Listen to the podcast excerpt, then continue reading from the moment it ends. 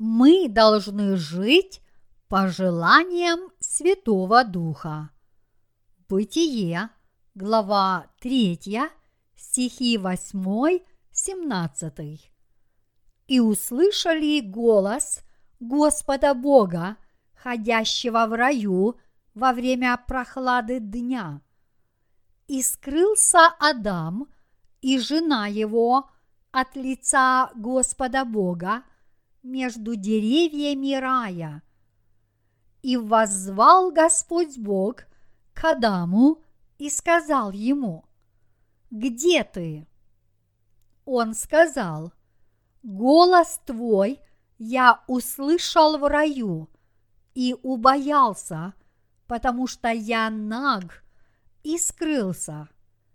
И сказал: кто сказал тебе, что ты наг? Не ел ли ты от дерева, с которого я запретил тебе есть?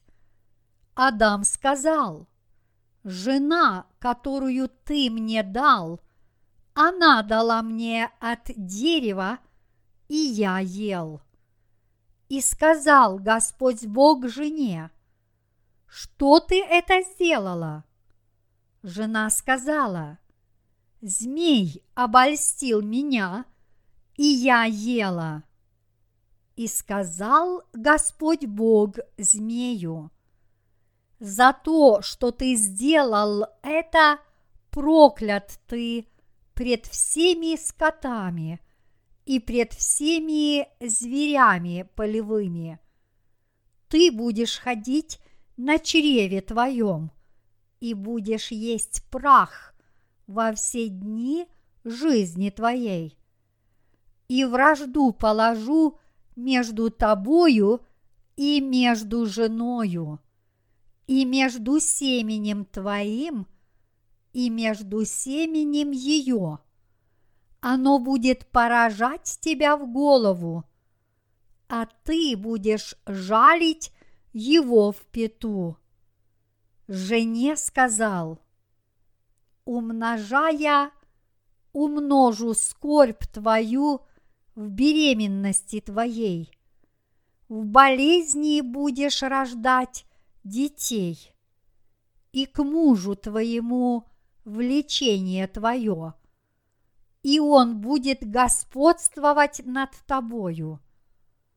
Адам уже сказал: за то, что ты послушал голоса жены твоей и ел от дерева, о котором я заповедал тебе, сказав: не ешь от него, проклята земля за тебя, со скорбью будешь питаться от нее во все дни жизни твоей. Когда Бог сотворил человека, Он не принуждал его восставать против себя от начала творения. Бог сотворил прекрасный мир, который был в полном порядке. Однако был сатана, который восстал против Бога. Этот сатана тоже не был дьяволом с самого начала. Первоначально он был ангелом, но поскольку он восхотел занять престол Бога и бросил вызов его власти, чтобы стать выше него, он был осужден и низвергнут на землю. Когда сатана был изгнан Богом, он попытался обмануть людей, которых любил Бог, чтобы сделать их его врагами. Поэтому Бог осудил змея, воплощение сатаны, и проклял его. Он сказал: «И будешь есть прах во все дни жизни твоей». В результате сатана стал жить, питаясь плотскими похотями людей. И теперь сатана пытается склонить людей ко греху, а когда они согрешают, он обвиняет их совесть и наводит на них печаль и страдания. Современная популярная музыка, которая доводит очень многих людей до дикого состояния, очень похотлива и вопиюще непристойна. Когда рокеры играют тяжелый металл и трясут головами, толпа людей, опьяненная бегущими огнями и грохочущим звуком, срывая с себя одежды и танцует в едином порыве, превращая сцену в полное безумие. Сообщается о большом количестве хиппи в современных западных странах. Грех заполняет весь мир. Дьявол использует интернет, чтобы пробудить в людях безумные желания. Когда люди опьяняются этими плотскими похотями, это доставляет сатане большое удовольствие. Когда у людей пробуждаются плотские похоти, и они грешат, соответственно, своим плотским желаниям, вместо того, чтобы делать Божье дело и думать о чем-то другом, мы можем сделать очевидный вывод, что это дело рук сатаны. Вселяя безумие в сердца людей, сатана препятствует их поискам Бога, заставляет их грешить и таким образом восставать против Божьей праведности. Дьявол питается плотскими похотями людей. Он обманывает многих людей, чтобы окончательно заставить их служить ему. Бог вынес змею приговор.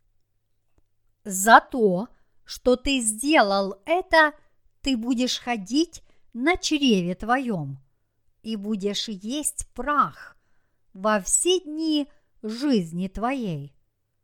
То, что змей должен есть прах, в данном случае означает, что дьявол должен питаться грехами людей.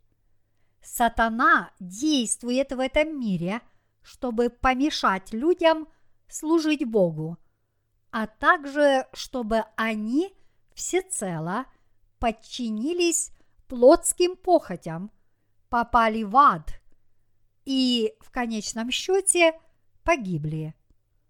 Сатана говорит людям, чтобы они служили не только Божьей праведности, но и своим похотям.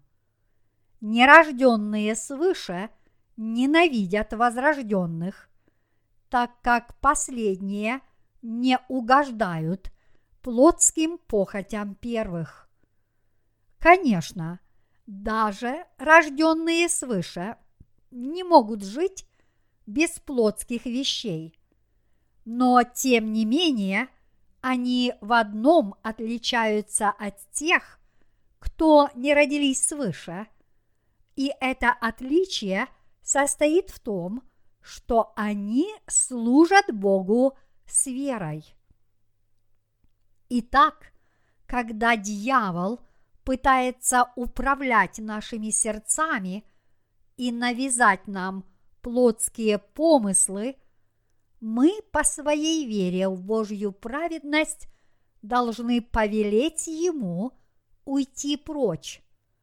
Но если мы встанем на сторону дьявола, наша вера погибнет. Чтобы служить Божьей праведности, вы обязательно должны победить дьявола. Именно потому, что Иуда не воспротивился сатане, но взял его себе в друзья, он и совершил столь ужасный поступок. Бытие, глава третья, стих пятнадцатый гласит: «И вражду положу между тобою и между женою, и между семенем твоим, и между семенем ее. Оно будет поражать тебя в голову, а ты будешь жалить его в пету». Жена в данном случае – это человечество. Люди и дьявол являются врагами. Но до того, как Бог проклял змея, и люди, и сатана были дружественными созданиями, а не врагами. Друзьями змея являются те, кто угождают своей плоти.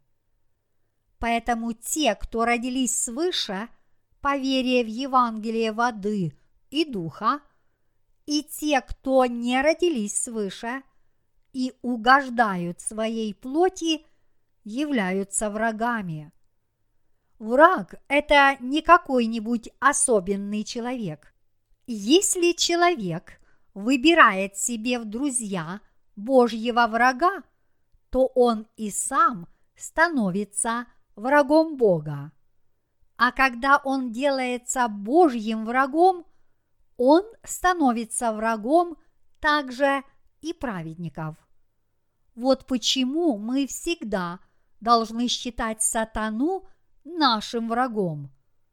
Те, кто не исполняют волю Бога, в конечном счете станут его врагами. Говоря вкратце, подобные люди навлекут на своих братьев погибель. Выражение «семя ее» в данном случае относится к Иисусу Христу. Иисус Христос пришел как семя жены и Спаситель. Он взял на себя грехи мира во время своего крещения, умер на кресте, возложив на себя эти грехи, и воскрес из мертвых через три дня. Таким образом, он изгладил все грехи, которые дьявол навязал человечеству. То, что оно будет поражать тебя в голову, означает, что Иисус уничтожит грех и смерть, над которыми властвует сатана. Это означает, что Христос изгладит грехи человечества.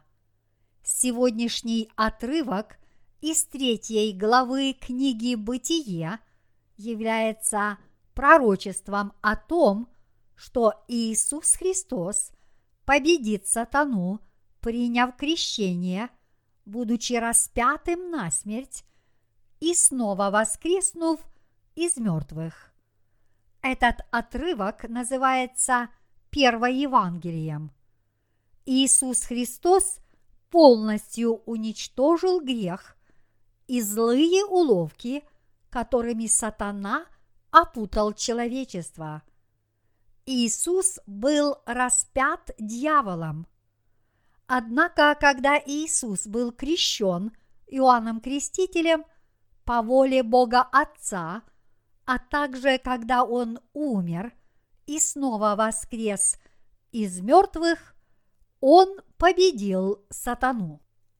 Бог сказал сатане: «И будешь есть прах во все дни жизни твоей». Те, кто живут ради своей плоти, не являются рожденными свыше людьми. Хотя бы человек установил Божью церковь, если он служит Богу ради собственной плоти, значит, он раб сатаны. Подобные люди скапливают состояние только для того, чтобы построить большие церковные здания. Они делают вид, что служат Евангелию, на самом деле – ничего не вкладывая в это служение. Все эти люди являются Божьими врагами. Они скупы, когда речь идет о Божьем труде, но много тратят на самих себя. Точнее говоря, они являются рабами сатаны которые насыщаются похотями своей плоти. Сатана превращает поп-звезд в коммерческие произведения, таким образом делая все, чтобы современная молодежь увлекалась их внешностью и причудами. Навязывая молодым людям слепое обожание поп-звезд, Сатана прежде всего отвращает молодых людей от Бога. Дьявол заставляет человеческие сердца впадать в эти плотские похоти. Всякий раз, когда мы видим подобное, мы должны вооружиться против этого верой, зная, что все это уловки сатаны. Поп-звезды немногого добьются, если не станут привлекательными для глаз. Недавно одна корейская актриса снялась в порнофильме на тему «Женщины для утехи». Эти женщины были насильно захвачены в сексуальное рабство японскими военными до и во время Второй мировой войны. Ее строго осудили за нарушение нравственных норм, а общество жертв подало на нее в суд. Как и всем остальным, мне тоже нравится смотреть на фотографии с обнаженными телами. Подобные фотографии легко доступны повсюду, от рекламных щитов до интернета. Но это ничего не значит. Только то, что люди зарабатывают деньги, снимая фотографии с обнаженными телами, не является большой проблемой. Настоящая проблема в том, что целью нынешнего поколения является удовлетворение плотских похотей. Наши насущные потребности должны быть удовлетворены, и Бог делает это в положенное время. Поэтому вместо того, чтобы становиться рабом своего тела и материальных нужд, все, что мы должны делать, это обновить наше сердце и стремиться к Господу. И тогда Бог удовлетворит наши физиологические потребности и пойдет навстречу нашим духовным нуждам. Тем, кто исполняет Его волю, Бог дарует и телесное, и духовное преуспевание. Пластическая хирургия стала страстью нашего времени. Среди тех, кто получили прощение грехов, есть ли такой бесчувственный человек, который думает: если позволят обстоятельства, я также изменю свое лицо? Мы не можем пользоваться пластической хирургией не потому, что нам не позволяют обстоятельства, но потому, что от нее нет никакой пользы. Пусть молодые мужчины в Господе не соблазняются внешним видом женщин. Это всего лишь макияж. В зависимости от используемой косметики и от способа нанесения ее на кожу создаются различные зрительные иллюзии. Если вы на ком-либо женитесь только из-за привлекательной внешности, вы не только будете разочарованы, но и погибнете духовной смертью.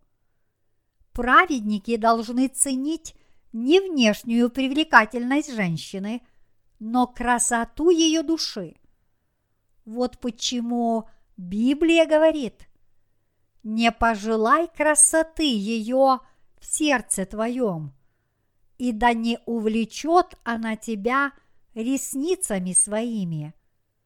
Притчи, глава шестая, стих двадцать пятый.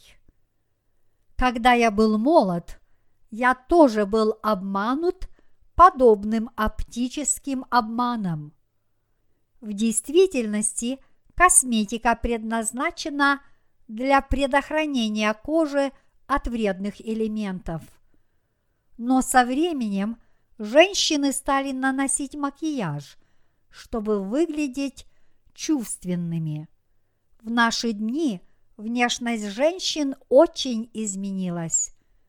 Вероятно, это потому, что я из маленького города, но когда я приезжаю в большой город, каждая женщина выглядит настолько привлекательной, что едва ли можно среди них увидеть некрасивую. Несомненно, это оптический обман. Все женщины в большом городе выглядят одинаково. У них одни и те же прически и один и тот же стиль одежды. У всех них белые лица, как если бы они себя отбелили. Но при ближайшем рассмотрении я вижу, что все они носят макияж. Косметические средства настолько усовершенствовались, что в зависимости от того, чем пользуются женщины, они выглядят совсем по-разному. Возможно, именно поэтому женщины тратят на это так много денег. Я сейчас не говорю о том, кто красив, а кто уродлив. Я имею в виду, что мирские люди чрезмерно украшают свою плоть. Этот мир очень много тратит на придание телу определенной формы.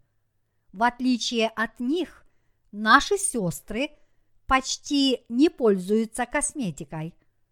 Я тоже очень хорошо знаю, что если бы я захотел избавиться от своего большого живота, все, что мне нужно сделать, это на пару дней лечь в больницу на обследование. С помощью липосакции я снова стану худым в мгновение ока. Но говорят, что липосакция не гарантирует, что человек снова не поправится, и поэтому ему приходится следить за своей диетой. Мне сейчас приходится следить за своей талией, чтобы ее размер не превысил девяносто шесть сантиметров. Я стараюсь тщательно соблюдать диету, чтобы оставаться здоровым и избежать ожирения. Ведь если я лишусь здоровья, это будет большой удар по Божьему труду. Бог сказал: «И будешь есть прах во все дни жизни твоей». Это означает, что дьявол питается плотскими похотями людей. Бесы подстрекают человеческое сердце ко греху и питаются этим грехом. Что происходит, когда люди согрешают? Все заканчивается тем, что они оставляют Бога и бросают вызов Его власти. Так что дьявол действительно питается грехами. Однако Господь удалил грех и погибель, которые были навязаны нам дьяволом. И все это Он сделал, придя на эту землю, взяв на себя грехи мира во время крещения, вознеся их на крест, будучи распятым, и пролив кровь, приняв смерть на кресте и вновь воскреснув из мертвых. Многие люди до сих пор остаются обманутыми сатаной и продолжают служить только своей плоти. Подобные люди встречаются даже среди рожденных свыше. Они следуют за дьяволом, не считая его своим врагом. Чтобы следовать за Богом, мы должны смело одолевать власть тьмы, даже если члены наших семей станут нашими врагами. Когда придут времена скорби, эти наши враги предадут нас и отдадут на смертную казнь. Вот почему мы никогда не должны дружить с теми, кого Бог объявил нашими врагами. Мы должны четко отличать наших врагов от людей Божьих. Бог умножил страдания женщин во время беременности и наказал их муками во время родовых схваток. Я говорю вам, что женщина в данном случае – это Божья Церковь, а мужчина – это Иисус Христос. Римлянам, глава пятая, стих четырнадцатый. Таким образом, это означает, что святые должны много пострадать, чтобы спасти грешников от ада. Подобно тому, как женщина может родить ребенка, только если испытает родовые муки, так и мы можем родить духовных детей веры, только если пройдем через духовные страдания. Чтобы родить духовных детей, мы должны пройти через страдания веры. Без мук веры мы не сможем родить духовных детей. По этой причине мы должны принести себя в жертву ради служения Господу и следовать за Богом с большей верой в Евангелие воды и духа. Отныне в наших сердцах должна быть любовь к Евангелию воды и духа. Только если у нас будут такие сердца, мы сможем выносить духовных детей и родить их в муках. Все мы становимся людьми веры не просто так. Бог сказал: «К мужу твоему влечение твое, и он будет господствовать над тобою». Муж в данном случае – это не просто плотский муж. Библию следует рассматривать с духовной точки зрения. Нами должен руководить Господь, который и является нашим мужем. Мы должны находиться под руководством Бога ради Его праведности. Между миром и Господом мы должны следовать за Господом и находиться под Его руководством. В церкви также кто-то должен руководить, а другие должны за ним следовать. Именно Бог должен нами руководить. Мы не сможем жить по вере, если не подчинимся Божьей Церкви, нашим братьям и сестрам и Божьему делу. Бог руководит нами через свою церковь, и мы воспитываемся в духовном порядке веры в церкви Бога, выполняя Его работу. Когда наши плотские помыслы развеяны, мы воспитываемся духовно. Только если мы получаем духовное воспитание, все наши духовные взаимоотношения будут здравыми. Я здесь не говорю о плотском браке, но о том, что Иисус является нашим женихом, и мы сможем сохранить наш брак с Ним, только если будем повиноваться Его руководству. Те, кому это не нравится, будут иметь проблемы в своем духовном браке. Они будут оставлены Господом. Те, кто расторгнут брак с Господом, не смогут ни следовать за ним, ни родить ему ребенка. Во взаимоотношениях мужа и жены, если муж слишком слаб, жена должна взять руководство на себя. А если жена слишком слаба, то руководить должен муж. Всякий, кто верно служит Господу и следует за Ним, находится под Его духовным руководством. Если человек не принимает этого руководства, его отношения с Господом будут разорваны.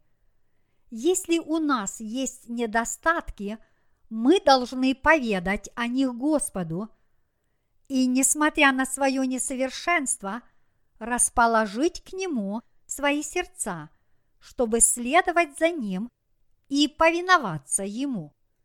Если же мы и далее будем настаивать на своих взглядах и праведности, нашим отношениям с Богом будет положен конец. Бог руководит нами через церковь, через служителей, предшественников или через предшествующих нам братьев и сестер. Верите ли вы в это? Вот каким образом руководит Господь.